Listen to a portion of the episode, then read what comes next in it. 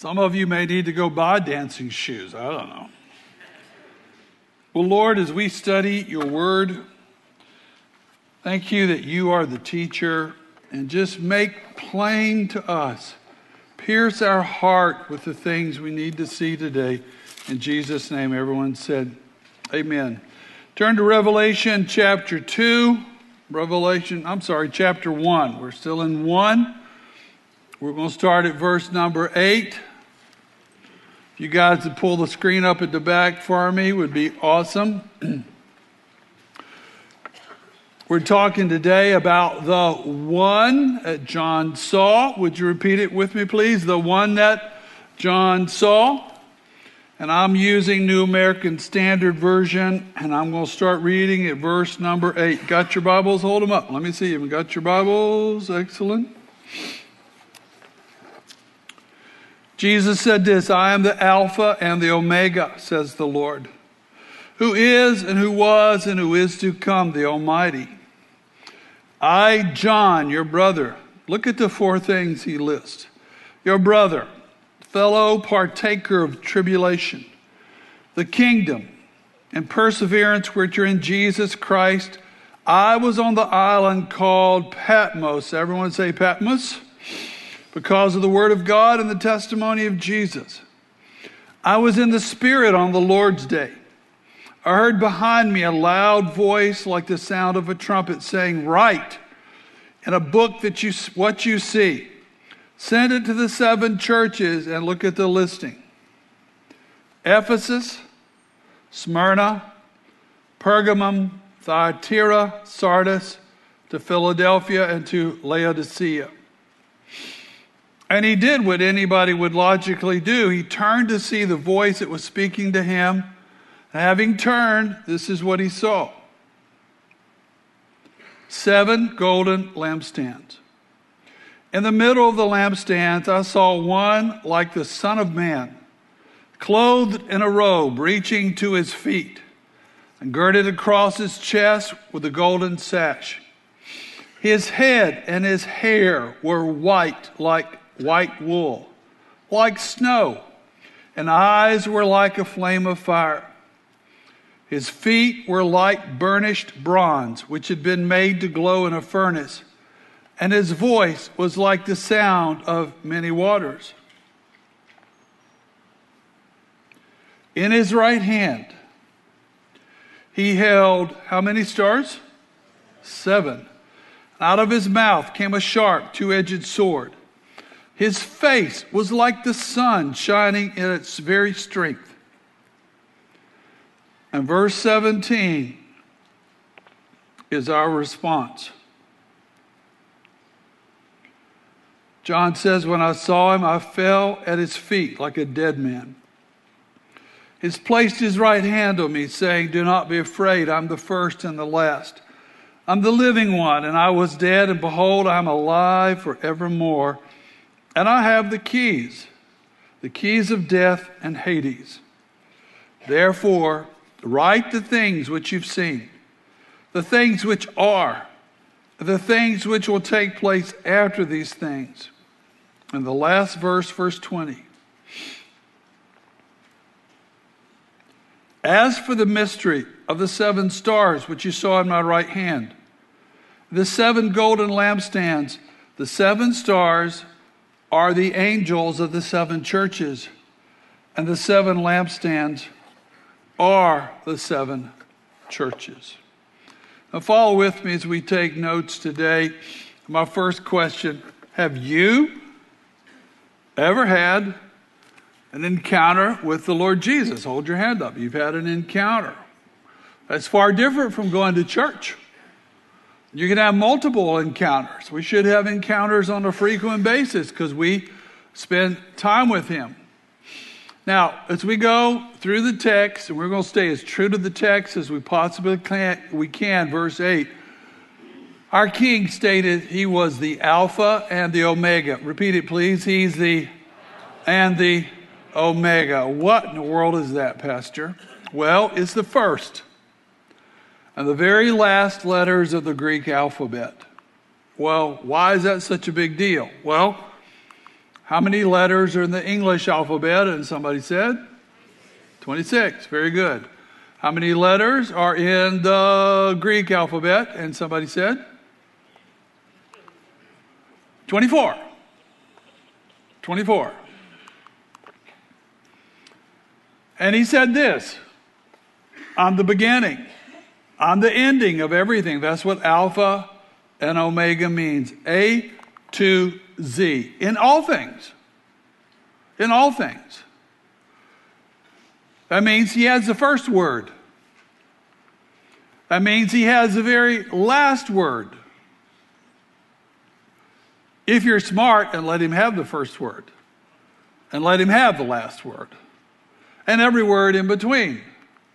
In every single situation. That's the goal. He's the Alpha and he is the Omega.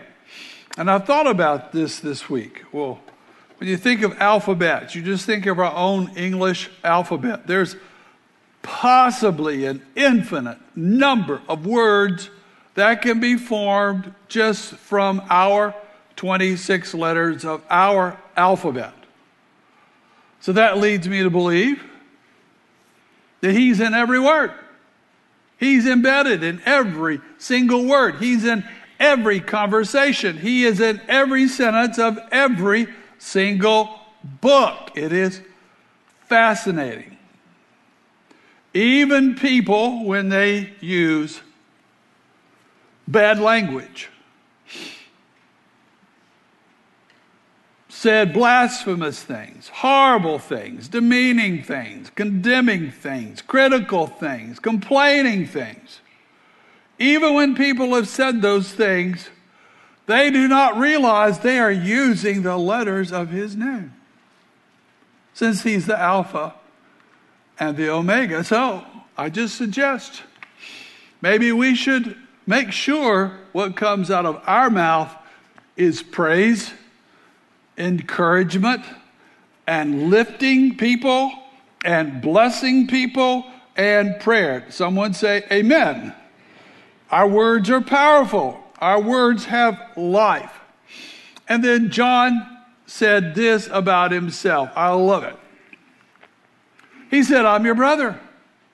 Sometimes people feel like they have to have titles, and they throw their weight around because of titles. Titles can come and go, but I'm just your brother. He's not the apostle.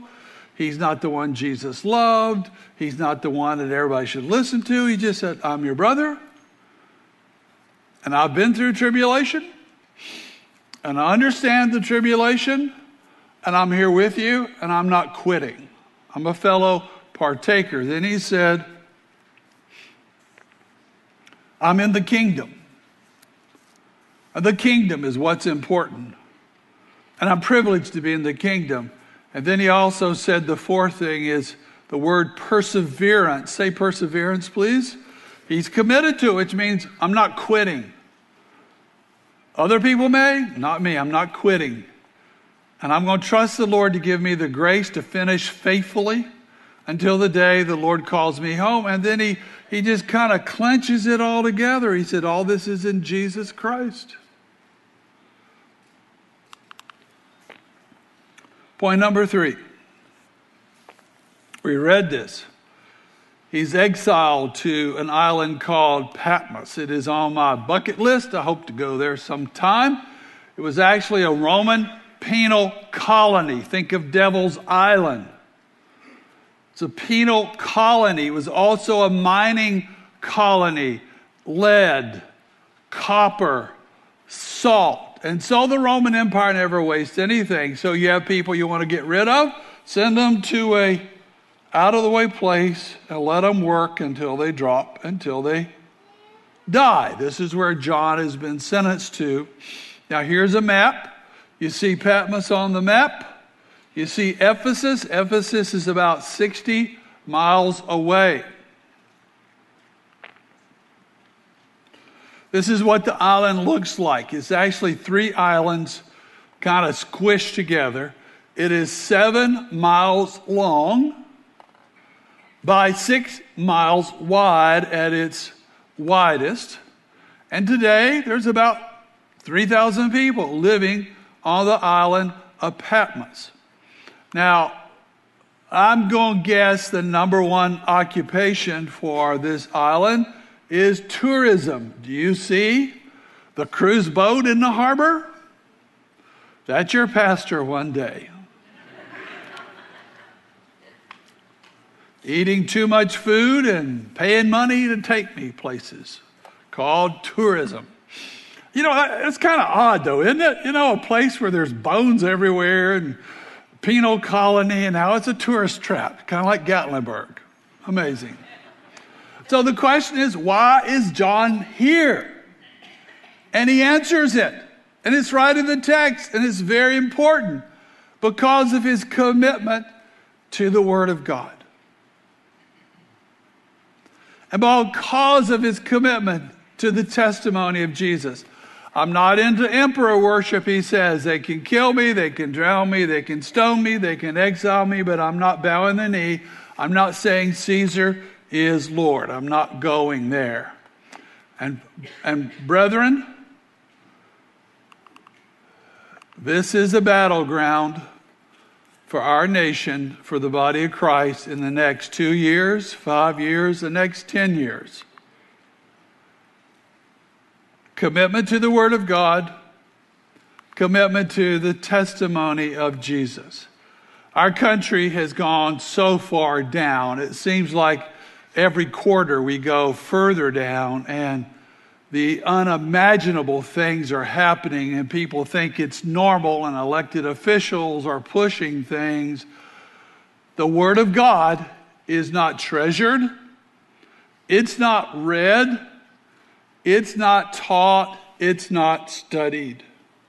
That's why your pastor pushes you to read the scriptures for yourself. And I believe mature Christians, it's a good habit to read the scripture through every single year for the rest of your life. You need to study yourself. And the other issue is Christians are not sharing the gospel.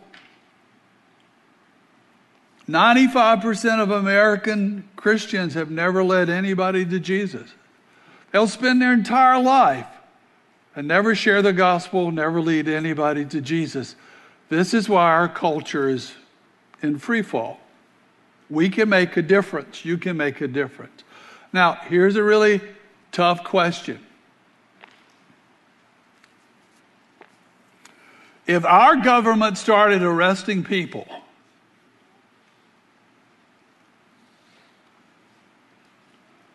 would there be enough evidence to convict you?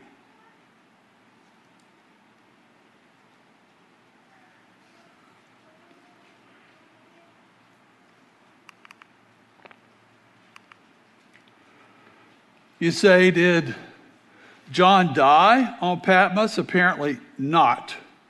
The very next emperor, his name is Nerva, released him and let him go back to Ephesus somewhere about 97, 98 AD. This is a statue of that man. You say, why did he do it? Apparently, the fear of God came over him. Now, this is what they call there John's cave.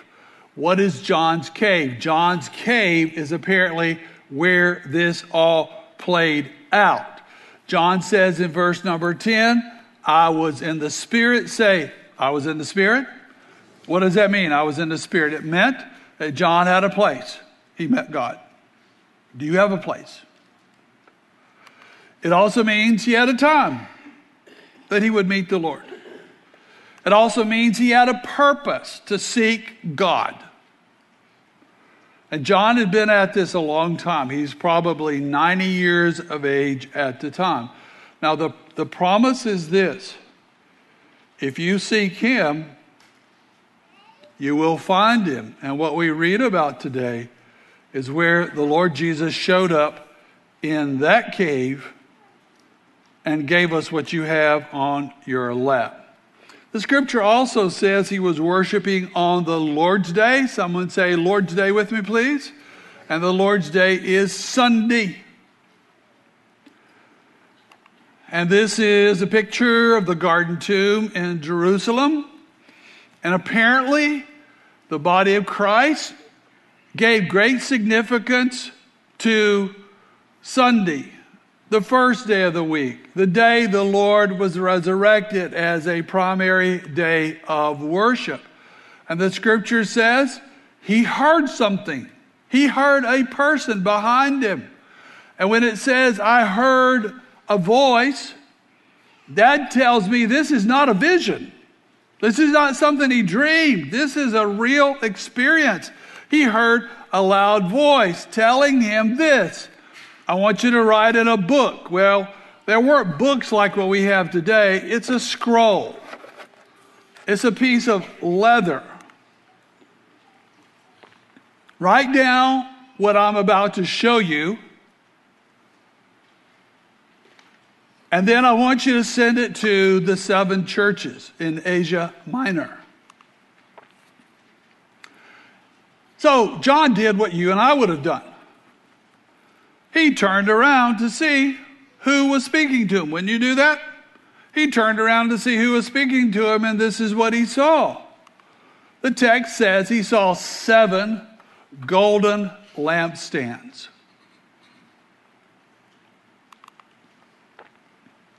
Then he saw, in his words, someone like a son of man. Everyone say son of man. A son of man standing in the middle of the lamps. Let's talk about this term son of man, and let me explain it a little bit. The very first man and the very first woman turned over the keys to this planet to Satan in the Garden of Eden. Real people. So the Father's plan was to redeem mankind. But he needed a man. Since a man gave it away, a man needed to take it back. Who was the man? He is the infinite, everyone say infinite, the infinite God-man, Jesus Christ. What do you mean infinite God-man? When he came, he wasn't 50% God, he wasn't 50% man, he was 100% God while he was here. But at the same time, he was 100% man. He was hungry, he got tired, his feet hurt when he walked. He was faced with temptation. He's the infinite God-man. So the title does two things. It highlights his humanity. He cried. He got angry. He was frustrated. But doesn't deny his deity. This is a favorite title that Jesus used for himself throughout the Gospels. 69 times Jesus refers to himself. Well, the Son of Man came to seek and save that which was lost. And you may want to write this in your margin. The Son of Man is actually a messianic title. Are you following me? Hello, are you following? Okay. Now, the book of Daniel tells us more about this. He tells us that the Son of Man is the one who will destroy the empire of the Antichrist, which is coming up in the future. That statue of Daniel chapter 2 of the empires that affected Israel. And the last one is to come, the empire of the Antichrist with the 10 nations, the 10 toes. And the scripture says a huge boulder cut without human hands came out of the mountains and crashed and destroyed this statue, and will rule all the nations of the earth. Now, skipping over to Daniel chapter 7, Daniel wrote this. He saw into heaven, and he saw one like a son of man approaching the throne, the Ancient of Days, who is the Father. And to him, the Son of Man was given dominion over all people, all nations, all languages, that they all might serve him. I don't know about you, this is a comfort. This whole passage comforts me. The fact that the Son of Man, Jesus, walked among the candlesticks, walked among the churches. He's not on the outside, he's in the midst of our life, whether you realize it or not. He's there. He's as close as your breath. And he cares about this city, and he cares about the churches in this city.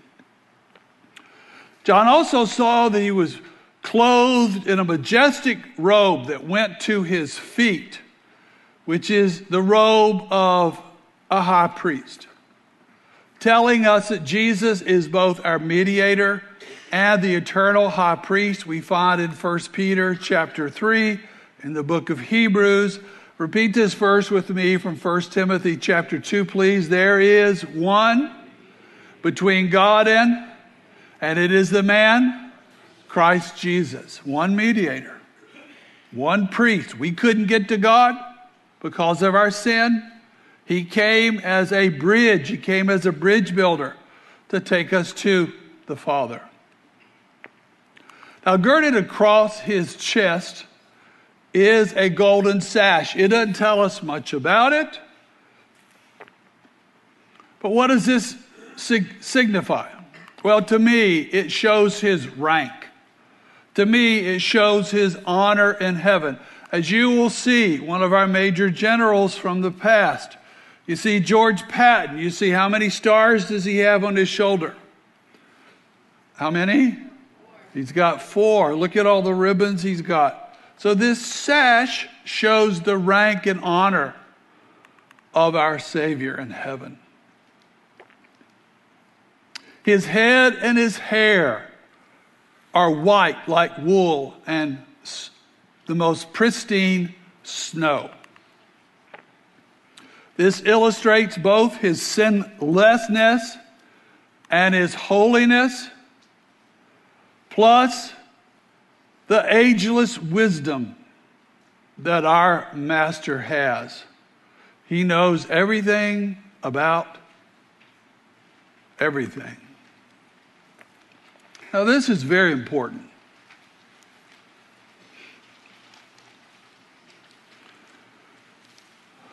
John uses a 4-letter word, like, and he uses it 9 times in this short passage. Why does he use like so much? Because he's trying to describe what is impossible to describe. He's reaching. He's struggling. Trying to put into words what his eyes are seeing. For instance, the Great Wall. The Great Wall of China, I've walked on part of it. The Great Wall of China is not 1,300 miles long. It is 13,000 miles long. Go across America about 3 or 4 times. You can't describe it. No photograph does it justice. It is amazing. You see the great pyramids of Egypt right outside of Cairo. It's hard to believe. Mary and Joseph carried their baby Jesus past them. They were already there. Or this one. What is this one? Mount Everest. To try to describe the Himalayas. It is just amazing. So the point is, if I have a hard time describing things here, how can John explain the eternal? It's almost impossible. That's why he uses the word like. It's like this. It's like that. Point F, his eyes are ablaze like a flame of fire, which tells me his gaze is penetrating. He observes everything and evaluates everything. He misses nothing. Also, It shows me the fiery passion for his people. Don't ever let the devil or anybody tell you God doesn't love you. He is crazy about you. He loves you with an everlasting love. Now, looking at Exodus chapter 34, Moses was told to write this down and say this to God's people. One of God's names is simply jealous. Our God does not want you chasing anything else in this world except him, because he is a jealous God. Jealousy means he doesn't want anything between you and him, because he knows it will destroy you. His feet were like burnished bronze glowing from the forge. When I was a little fella, we had Tennessee walking horses, and my father would send my brother and I leading his horses 2, 3, 4 miles to an elderly African-American man named Joe Thompson. I love Joe Thompson. He was big, kind, sweet, and he was a master blacksmith. You don't see him like that today. And as a little boy, I would stand and watch him in the forge take steel, heat it up, bend it to the precise dimensions, punch holes in it, shape it, and do it all while it was red hot. It was burnished steel. Well, Pastor Steve, what does bronze mean? Silver has symbolic meaning. Gold has meaning. And bronze meaning in Scripture is judgment. Everyone say judgment. When God's people murmured and complained, God had enough. And he sent serpents, fiery serpents, to go and bite these complainers. And they cried out to the Lord and asked for mercy and said they were sorry. And the Lord said to Moses, fashion a bronze serpent and put it on a pole and lift it up, and whoever will look on it will be healed from the poison. That's the symbol of medicine today. And then in Solomon's temple, where they burned the sacrifices, it was called the brazen or bronze altar.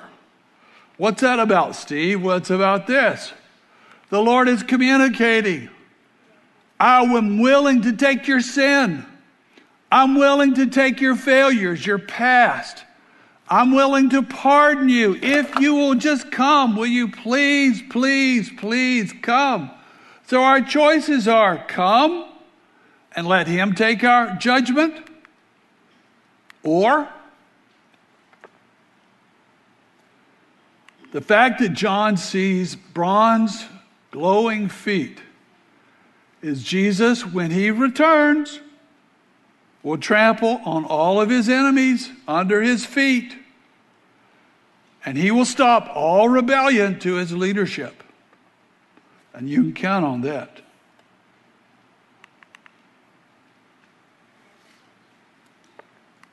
Then he said, his voice was thunderous like many waters. If you've been to Niagara Falls, it's a beautiful place. You get into this little boat and you go up to the falls. It is loud. You can't hardly hear yourself talking. The decibel at Niagara Falls is equal to the decibel of a mail line that comes up behind you and roars.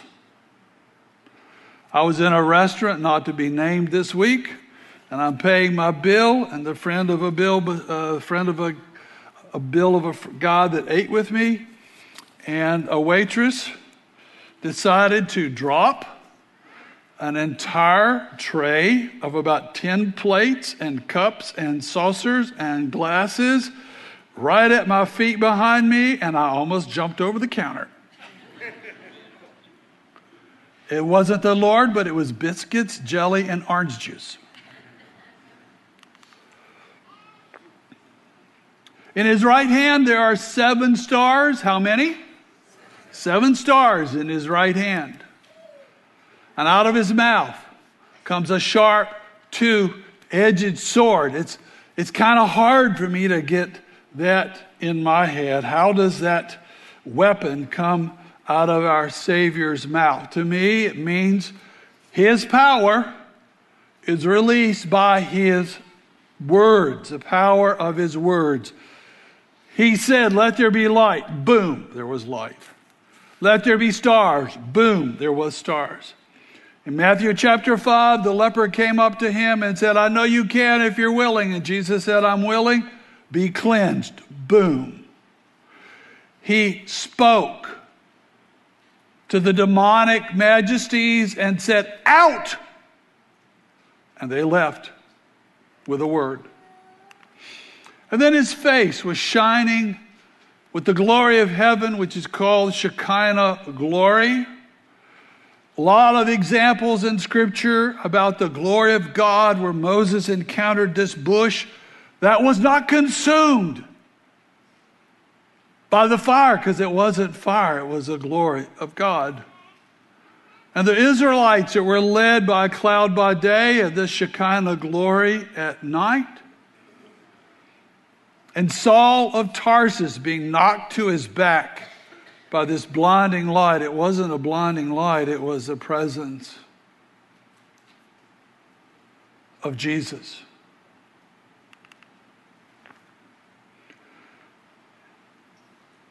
And John said his face was like the sun at its greatest strength. Have you ever tried to look at the sun? I did it as a kid one time. One time was enough. John did what we should do. He fell on his face toward the feet of Jesus in complete humility. The time will come when all of us in this room will take our last breath and our heartbeat will beat for the last time, and we will find ourselves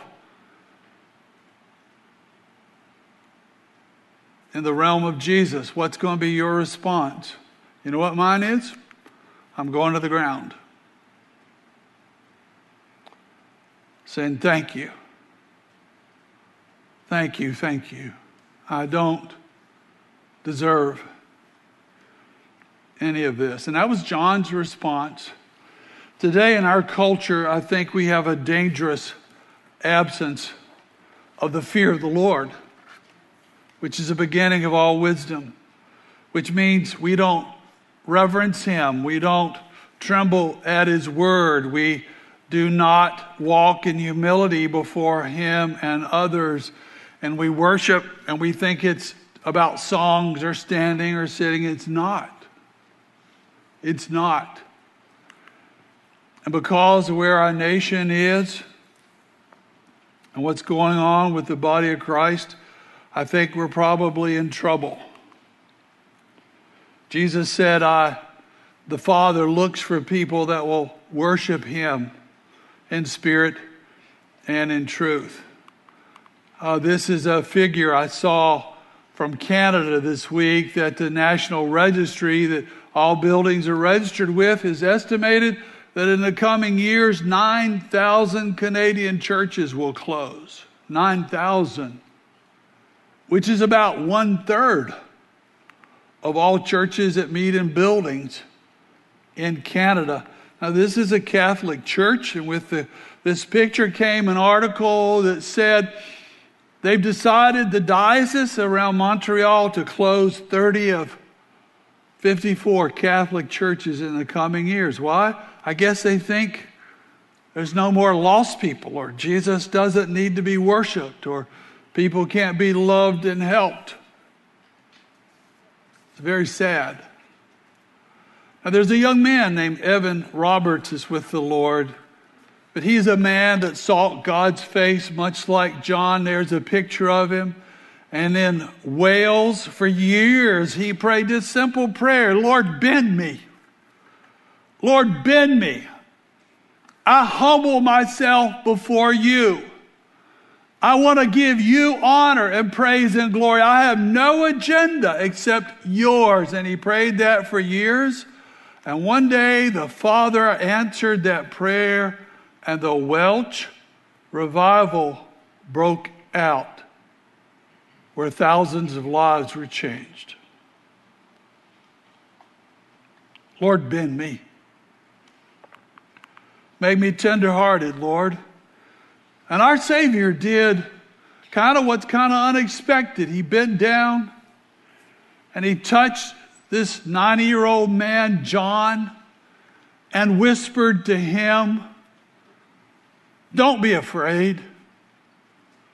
Don't be afraid, John." I would have been afraid. John was afraid. "Don't be afraid, John. I've got this. You're good because I'm on the throne." And he said, "Let me tell you some other things. I am the first." Everyone say first. "And I am the last." Everyone say last. "I'm the first and the last," which means I'm sovereign over everything. "I am the living one. I was once dead, and I'm alive forever." Just like he said to Thomas in the upper room on a Sunday night, 8 days after the resurrection, he said, "Thomas, come here. Put your hand where the wound is, feel. Put your finger where the wounds are in my wrist." Then he said something that's amazing. "I have the keys of death and Hades." That's my observation. Whoever has the keys to a company, to a building, to a house, whoever has the keys has the authority. Is that true? You got the keys, you have the authority. He's got the keys. So what does that mean? Well, who has the authority over life and death?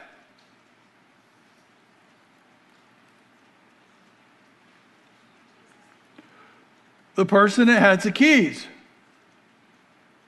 has authority over life and death. A surgeon may help you, may hurt you, but they don't have the keys of life and death. Somebody that would break in your house to harm you and your family, they don't have the keys. A pandemic, an illness, or cancer, they don't have the keys. Or a terrorist organization, or car wreck, they do not have the keys. Help me out. Who has the keys? And remember, we have a lot of fear in our culture. True? We do. This has been a hard year for a lot of people. We've lost people that we love, but who has the keys? Jesus has complete authority. And we can rest in that. That kind of means you're invulnerable as long as you walk with Jesus and obey him till the day he wants you. Therefore, everyone say therefore. What do you mean therefore? When you see a therefore in the scripture, everything above it determines what's under the therefore. Look what it's there for. So Jesus said, "Therefore, John, your assignment is to write down three things. Everything that you saw, all the things that have already been there that were, and all the things that I will show you that will follow these things." Write them all down. So I'm going to ask the worship team, would you guys get ready? And I'm going to ask one of our brethren to come out and play for us at this time. So John clinches this and sets it up for chapter 2. How does he do it? He says the 7 golden lampstands are the 7 churches we'll talk about.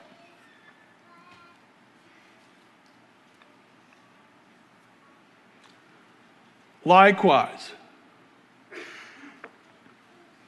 the seven stars that Jesus gently, tenderly, firmly holds in his right hand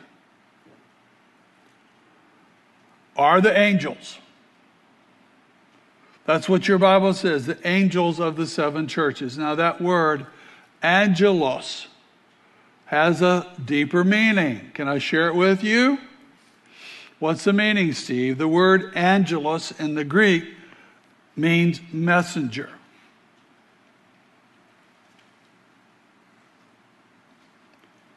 What's a messenger? That's somebody that delivers a message. That can be a physical angel, a super being. It can be a human leader, or it can be a pastor of a local church. So,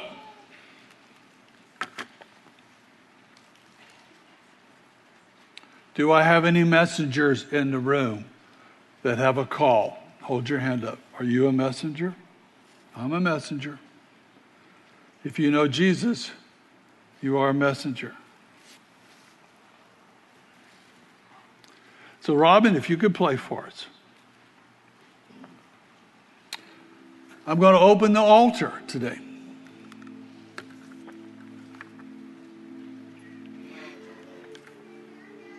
Let me pray, then I want you to respond to whatever the Lord would say.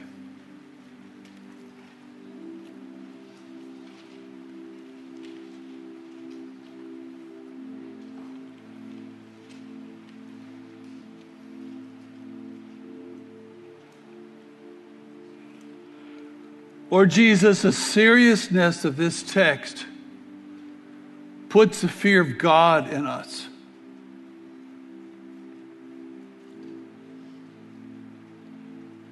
Lord, we want to be committed to the Word of God and committed to the testimony of the Lord Jesus Christ.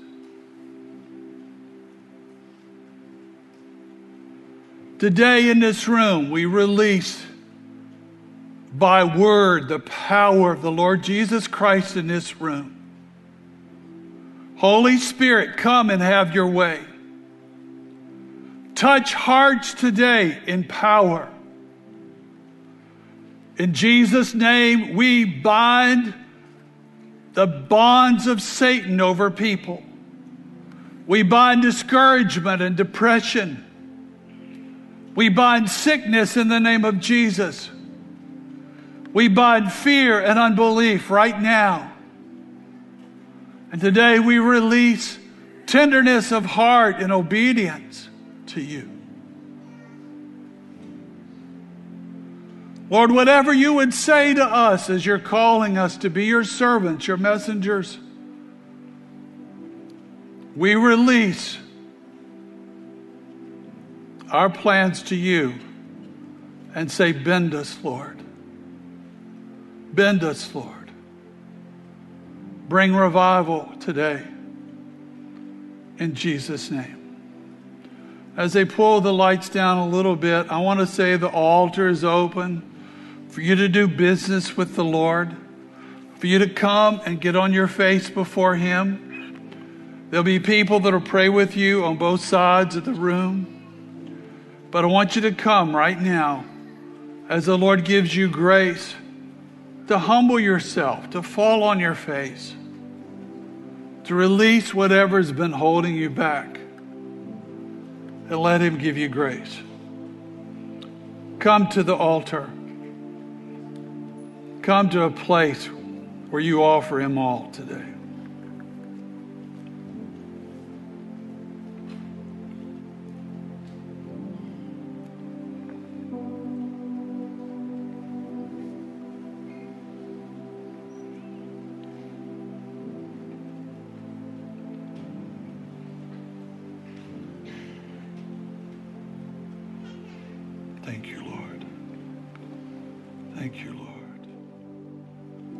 For your touch today, Lord. We ask for your touch. your fiery gaze, Lord, your passion. Lord, I pray for godly sorrow today. Godly sorrow today over our sin.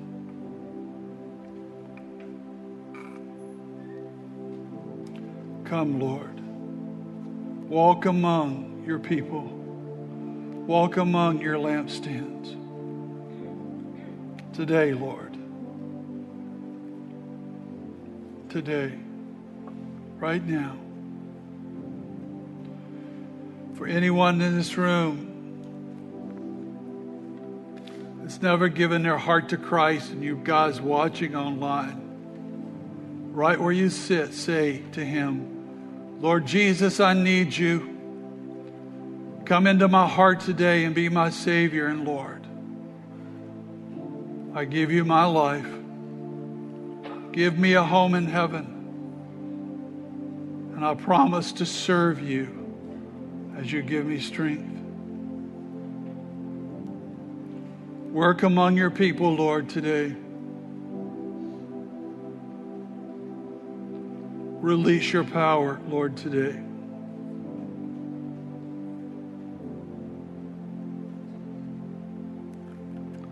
Today, Lord.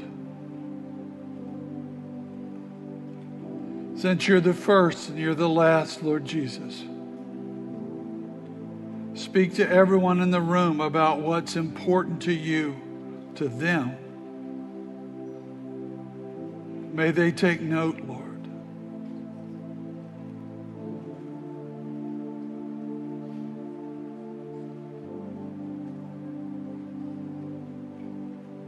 Thank you, Lord. Thank you, Lord.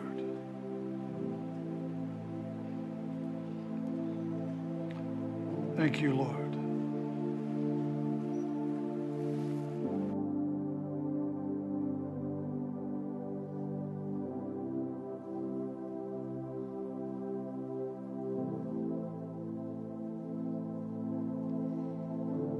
David said in Psalm 27, one thing that I've asked of the Lord, and this one thing I seek, and that's to see his beauty, to gaze on the beauty of the Lord in the tabernacle.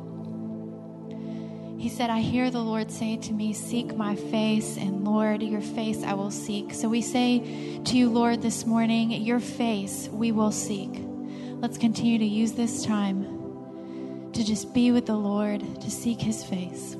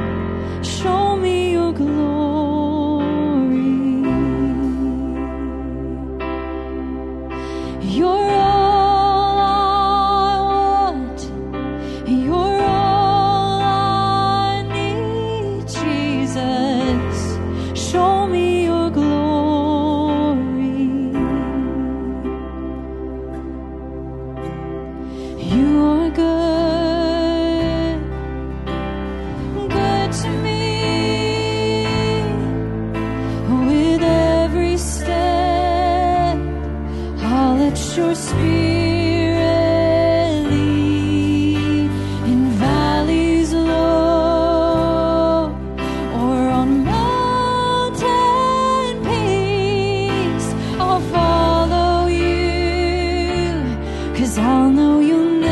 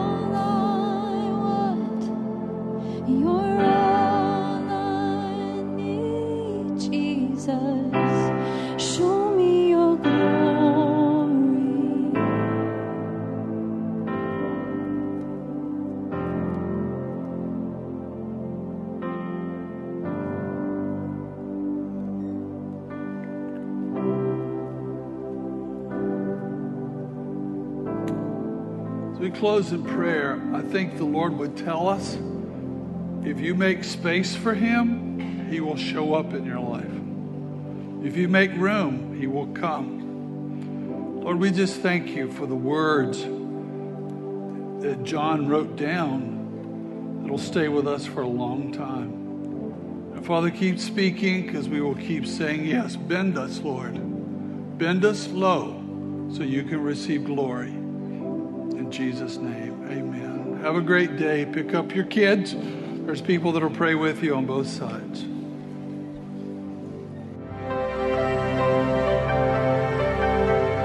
Thank you for joining us at Church of the Savior Online today.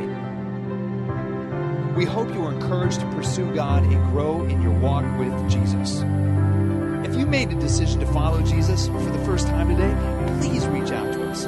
We would love to help you take your next step. Please visit our website for information on upcoming events and how you can connect with the COS family. There is also a prayer request form where you can let us know how we can pray for you. Thanks again for tuning in. Hope to see you next week.